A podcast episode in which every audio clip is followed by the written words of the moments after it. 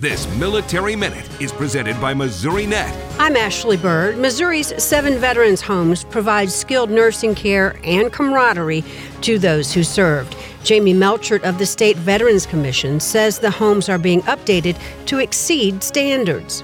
We try to make it as home like as possible. And given the standards, they're very clean and they're very high quality of care. But the current standards now are dual occupancy rooms, so two veterans to a room. So now, starting with St. Louis, we're uh, renovating our homes to private rooms. At the same time, our rates are very competitive. If you compare our rates to the private sector, we're going to be substantially lower. And uh, our rates also include medications, which is huge. This is the Missouri Military Minute.